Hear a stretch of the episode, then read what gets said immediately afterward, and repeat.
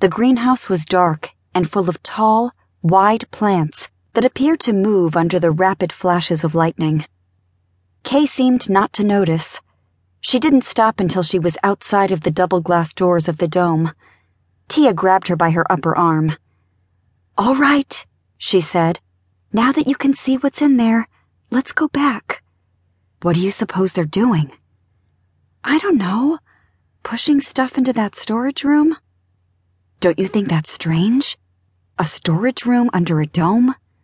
I guess. Tia let loose of Kay's arm.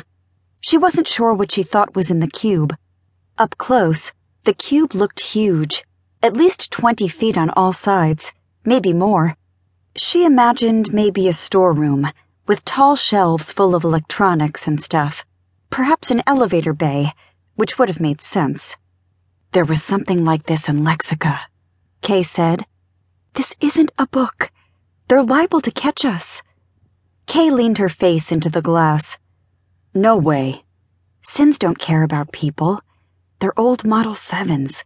Probably won't even notice us walking in. Look, those two are leaving out the side. I bet the other two follow in a second. Tia guessed Kay's next words before she said them. We're going in. Kay waited for the two sins to leave the cube.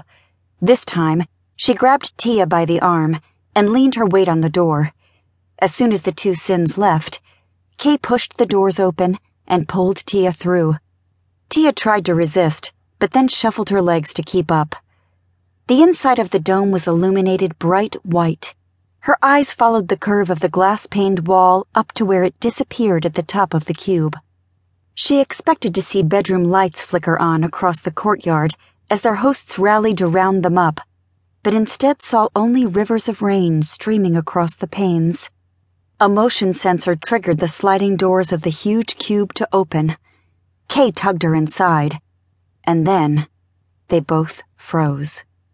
She felt Kay's hand let loose of her arm and fall away. For a moment, everything fell away. Tia wasn't sure what she was seeing. The room was square, a cube on the inside as it was on the outside. Silent movies ran across the high side walls. And there, in the center of the room, suspended in a circle of chromed steel, was a man. His arms reached outward, his legs spread wide, a living depiction of Da Vinci's Vitruvian Man.